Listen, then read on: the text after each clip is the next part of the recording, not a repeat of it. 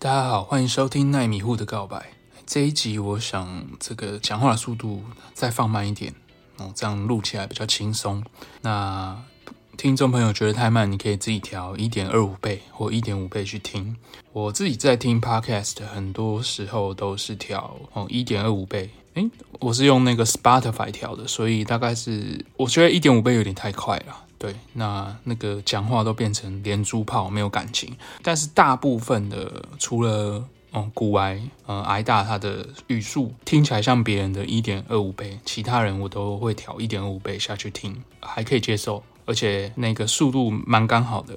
那你在健身重训的时候，你可以就可以听得比较多集这样子。那我们来聊聊，就是台湾呢，最近这个走在路上哦，你可以发现说，除了这个阳光、空气、水，还有这个。COVID 的这个 Omicron 陪伴在我们身边啊，随着每日确诊人数哦不断增加哦，五千八千哦，哦绝对会破万哦，接下来可能破十万、破百万哦，甚至我个人认为哦，早就已经不不止这个数字啊，因为你要真的到 PCR 确诊回报，那个都已经慢了慢了一步哦。那根据我自己在职场检验出来的阳性率哦，嗯，某些单位他可能送来的阳性率哦，最近都已经超过一半了。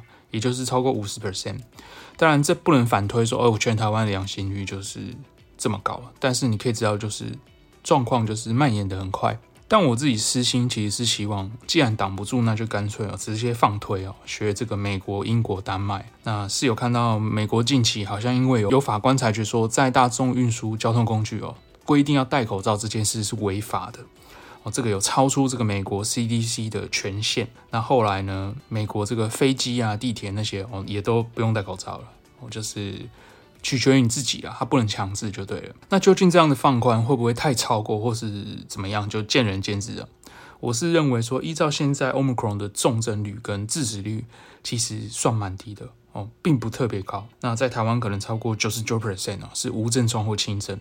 但是对于老年人或是免疫低下，还有一些族群是无法打疫苗的人呢，可能就真的要多注意了。那在台湾之后，可能会有更多数据可以决定是不是政策要完全的松绑。那现在也不用十连制了嘛，所以其实台湾它的这个步调是往欧美的国家去走，并不是往这个。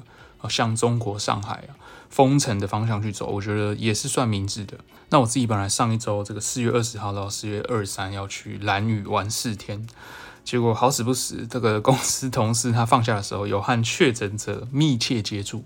我密切接触的定义就是说他脱口罩近距离十五分钟以上，结果被政府发那个框列通知书啊，说他变成说他要隔离十天呐、啊，没有办法上班，我就变成说要去上班，所以呢。我很急忙的取消了这个蓝屿四天的所有行程，机票啊、车票那些住宿，那也很对不起另外一个朋友，那算是蛮错愕啊，又蛮不甘心的。但是因为呢，毕竟也不是我同事的错，因为我们现在出去吃饭或是见朋友了，甚至一些工作的社交，你难保不会接触到确诊者，我想大家都不愿意，还是能体谅这种情况。那刚好最近这几天政策又放更宽了哦，三加四之类的。但其实我真的很少真正搞清楚过，因为我相信政策还会再变。为什么呢？因为如果最后统计结果这个病毒就真的不怎么样，不可怕，政策如果还强迫大家哦，两天、三天、一天快筛一次，到时候可能真的会被抗议啊。等到确诊的意义已经不是二零二零年的意义的时候，例如说，哎，全台湾超过两千万人感染。那阳性的人比阴性的多哦之类的哦，那这些 PCR 确诊的结果就会不再这么重要哦，这是必然的结果。就像一开始我们做到阳性检体哦，必须后送到这个 CDC 昆阳实验室哦，可能他会拿去做这个序列定序哦，看是哪个 strain 哪个病毒株，他会去追踪感染链啊，或者是去哦框列哪些这个感染株已经进入台湾啊。你现在每天几千个在报，谁在看感染链，对不对？所以现在阳性检体也不用后送到 CDC 了哦，事情就是会随着时空背景不同，会有不同的意义。哦，前几个月还在画那个像东京地铁的感染链，我看到直接笑出来哦。不是说在嘲笑政府画那些，他当然是是要跟人民交代一些事，但是是我自己本身就知道这些图表到最后会没什么意义啊。但是政府他总是得做些事情，所以面对每天的疫情，他必须去做改变。那他还是得做些什么哦？其实有时候我觉得执政者也蛮可怜的啦。啊，不管你哪一党上去，因为不管怎么样，你一定会被民众干哦。你开放派的一定会嫌政府太保守。那当你看到一些新闻下面还在说，呃，政府就是当初没有马上升三级警戒才会失守什么哦，你就知道这个世界上有各种声音哦，各种同温层的哦，各种同温层的存在。那我都严重怀疑说他是不是在反串，还要怪政府当初没有升三级哦。你看上海关到都快疯掉，你就知道不可能，我不可能再升一次三级，让所有的哦餐饮业啊，所有的业者全部再再挂掉一个月这样子，不可能的。那同时我也很庆幸，我们政府并没有这么独裁哦。那如果走封城哦，那真的是没救了。哦，最近战争跟升息还有通膨的议题都还没有一个结论哦。哦，那美股就是行情一样疲软。对于我这种超长线投资人，这段时间我也没多做什么，就眼睁睁看着涨涨跌跌，可能常常连 App 都没开。这段期间呢，超级财报周很多这个大公司开出不错的财报，哦，一样跌给你看，那就是像科斯托兰尼讲的一样，哦，货币政策大于心理层面，再大于基本面。我觉得就是。在升息的循环里面呢，资金的收拢其实就是股市一定会跌，但是你要不要避开这段，或者是你要把你的选股移到稳健的成长股，像龙头股那些，那就是你的决策的问题。那如果你是买大盘的人，哦，像 VTI、VOO 啊。甚至连 QQQ，我觉得你动都不用动，因为回撤就是说升息循环哦，美股到最后还是会往多头的格局发展哦，除非就是美国经济直接垮掉。那趁这段时间，我也多学了很多东西哦，去分散注意力。啊，最近在这个 Udemy 上面买了一些程式语言 coding 的线上课程，我觉得非常有趣。其实我以前从来没有接触过 coding 啊，对软体工程师的印象呢，也仅止于像电影里面演的那种。破解人家网站，在那边键盘敲敲打打的骇客。那我实际学起来，其实我发觉好像还蛮适合我这种哦，没什么感情波动的理性逻辑仔。那才刚开始哦，算是做一个跨领域的学习。那如果听众有 coding 高手，也可以和我分享学习的经验和心得。其实我觉得我们长这么大，嗯，常常忘记就是去开发我们的脑袋。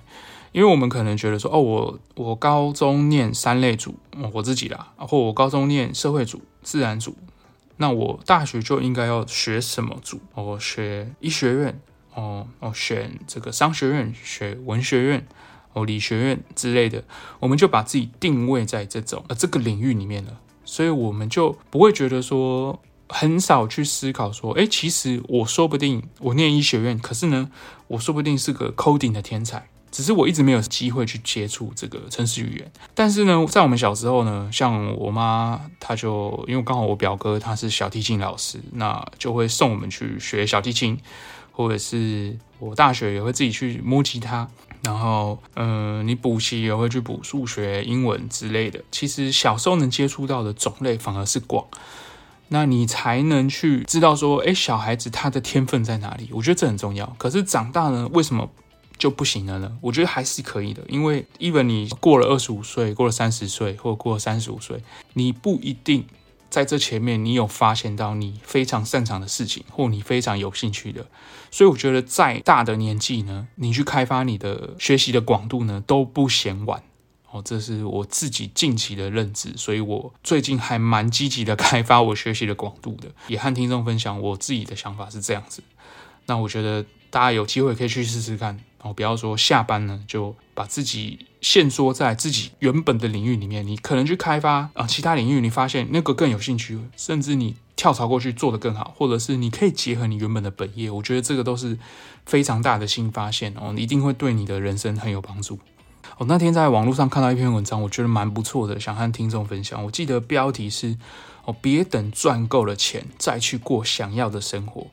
那以下就是我自己的一些想法，还有这个文章中他提供的观念呢，我这个融合 fusion 的一些看法和大家分享。看到标题你会觉得说，哎，别等赚够了钱再去过想要的生活，这句话感觉跟一般大众的认知呢不太一样。我常常听到人家说，哎，等我赚到多少多少钱以后呢，我就要来退休，好好享受生活。但是你其实认真去想这句话，你认真去剖析啊，其实是有一点矛盾的，而且有一点危险的。第一个危险的地方就是说，哎，多少钱才够？我跟你讲啊，钱永远都不够，绝对不可能够。你真的有存到一些钱的人呢，你可能就会懂我在说什么。哦，学生时代觉得打工存几万块哦，就像是富翁哦，可以买很多玩具哦，一双高档的篮球鞋哦，吃比较贵的西餐哦。上班以后呢，我觉得存到一桶金的人真的很了不起。而一桶金就是我们俗称一百万嘛，就是真正存到了，不是说你赚了，你要存满一百万。哦，你刚上班可能会觉得，哎，能马上存到一桶金的人真的很了不起。一直到后来，你可能存了两桶、三桶，你还是没有感觉，因为你的欲望会越来越多，你对自己的生活品质呢也会哦越来越追求哦，这些都很正常。原本设定哦，三十岁你可能存几百万哦，每年领股息哦就高枕无忧，结果发现呢，哎，你到那个时候的时候，你发现说，哎。有自己的房子很不错，我不用看房东脸色，你也可以呢尽情的装潢成你想要的风格。但是呢，你的头期跟还款能力不够哦，你买了一间两房的这种小房子，可能勉勉强强，但是觉得诶三房四房的空间也挺好的，你想给未来的家人更好的环境，再努力拼几年看看。所以呢，原本可能哦，你设定三十岁。结果后来延到三十五岁，三十五岁才要当这个 FIRE 族，很年轻就退休，这个 Financial Independence Retire Early，哦这个国外流行的 FIRE 族。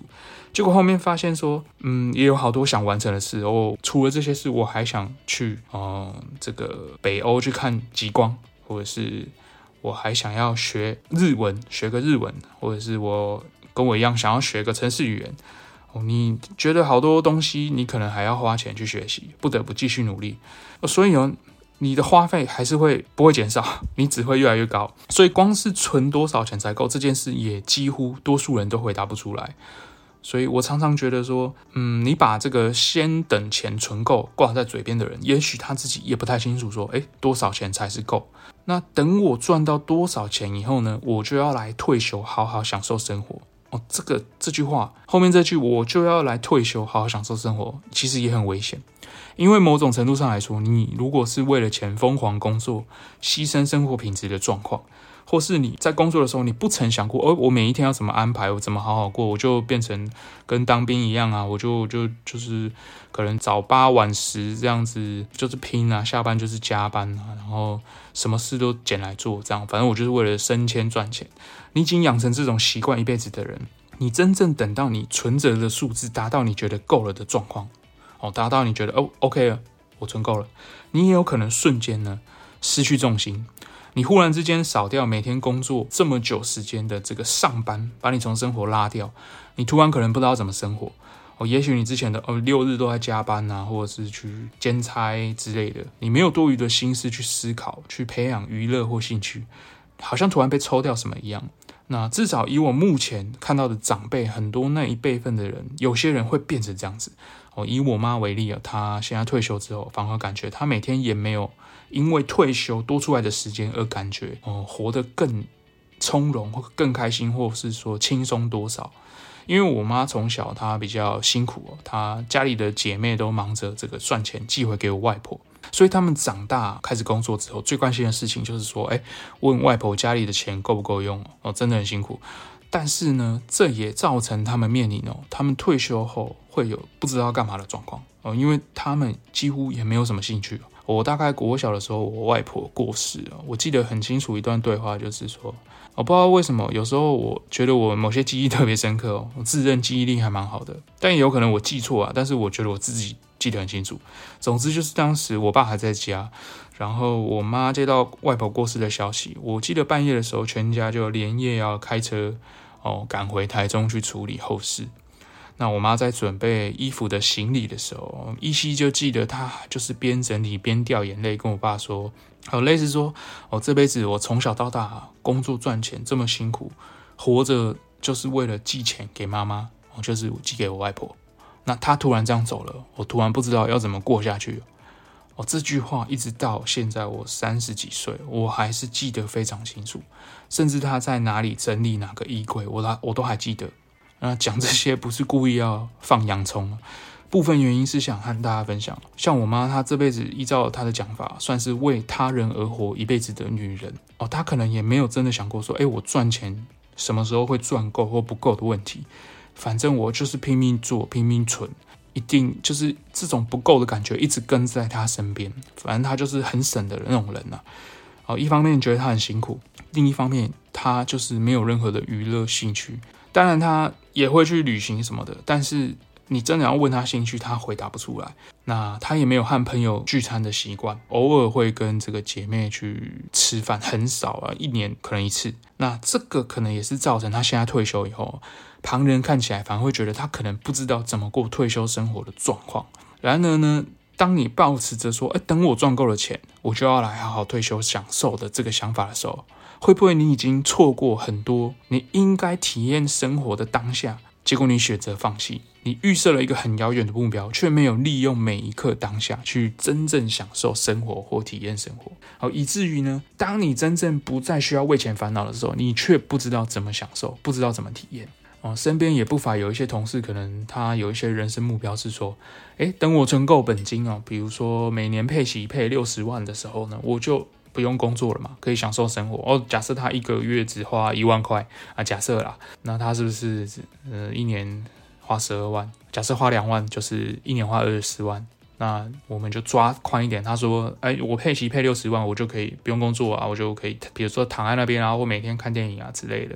这个想法也遇到了几个问题。第一个是 通货膨胀，然后等你连配息六十万的时候，是不是还够用？诶你三十年后的一年六十万，你现在觉得你现在一年六十万够用？三十年后够不够用？或二十年后，这个也是个问题嘛。第二个就是，如果你现在就不懂得去经营生活，不懂得去啊培养一些生活情趣，不懂得享受，等你的这个配息目标达标的时候呢，难道你当下就会懂得享受生活了吗？那这个后者，我反而觉得比前者更严重哦。大家比较常讨论这个物质上面的达标，但是心灵上面的达标和满足就比较无法去描述和量化，但是却实实在在的影响退休后，或是当你达到某个金钱目标后的那个状态。还是说，我们可以换位思考，如何边做想要的工作，边赚钱，然后边领配息，然后再来边享受生活。哦，虽然可能有难度，但是你如果可以想一个计划。利用十年、十五年甚至二十年来打造，我觉得其实很值得。另外一个 podcaster 哦，前台积电工程师瓦基啊，那他的电台好像是下一本读什么哦，我也很推荐。那我会挑我有兴趣的主题来看。他在某篇文章中提到某本书，他引用他写的书哦，他引用这个作者的话：梦幻工作很少是透过传统求职方式得来的。他们更多是被创造出来的，而不是找到的。那你要有这样的创造，需要有很深入的自我认识。一般人找工作会自己调配成哦，我配合那个工作的生活形态哦，那个要轮三班，我就去轮啊；这个要比较早起，我就去早起哦；这个比较晚下班，我就加班。但你有没有想过，你可以创造出一个属于你自己的理想工作形态？那我觉得说。讲到这边，大家可能会觉得啊，上班不就是找工作什么的？但是，呃，我自己还在思考这个问题。那有看到有一些是他可能利用他可以，呃，假设说，诶，他可以开发网页，那他可以用远端上班去接 case，但是他同时呢，嗯、可以自由的去调配自己的时间。总之就是某种程度来讲，必须要由你出发，必须要由你为出发点去掌握。你这个人，你要怎么样搭配你的所有工作状况？那这个就是很非传统的思维啊。传统我们可能觉得啊，那边有个缺，我就塞进去这样子。那现在是，诶，我要捡什么来拼凑我整天的一个工作状况这样子？那这边也提供这个想法给各位。网络文章引用到一段文字，我觉得很有意思哦。他说呢，对大多数已经过上自己想要生活的人来说呢，他们是在。追求自己的理想，才有机会哦。这个钱跟着来，那而不是反过来，像一般大家想的，就是哦，我有钱了，我再去追求我的梦想或我的理想。因为你在追求自己目标的时候，你可能会进入一个 zone，你可能进入一个圈子里面。那这个里面呢，就会有机会达到你要的哦，钱跟梦想生活。哦，这和这个印度电影这个三个傻瓜给我们的启发其实有点像。我追求卓越，成功随之而来。哦把自己的兴趣发挥得很好，也许这个金钱自然就涌进来。当然，很多人可能一出社会会觉得说，哎，哪里有钱我就往哪去，我觉得也很 OK。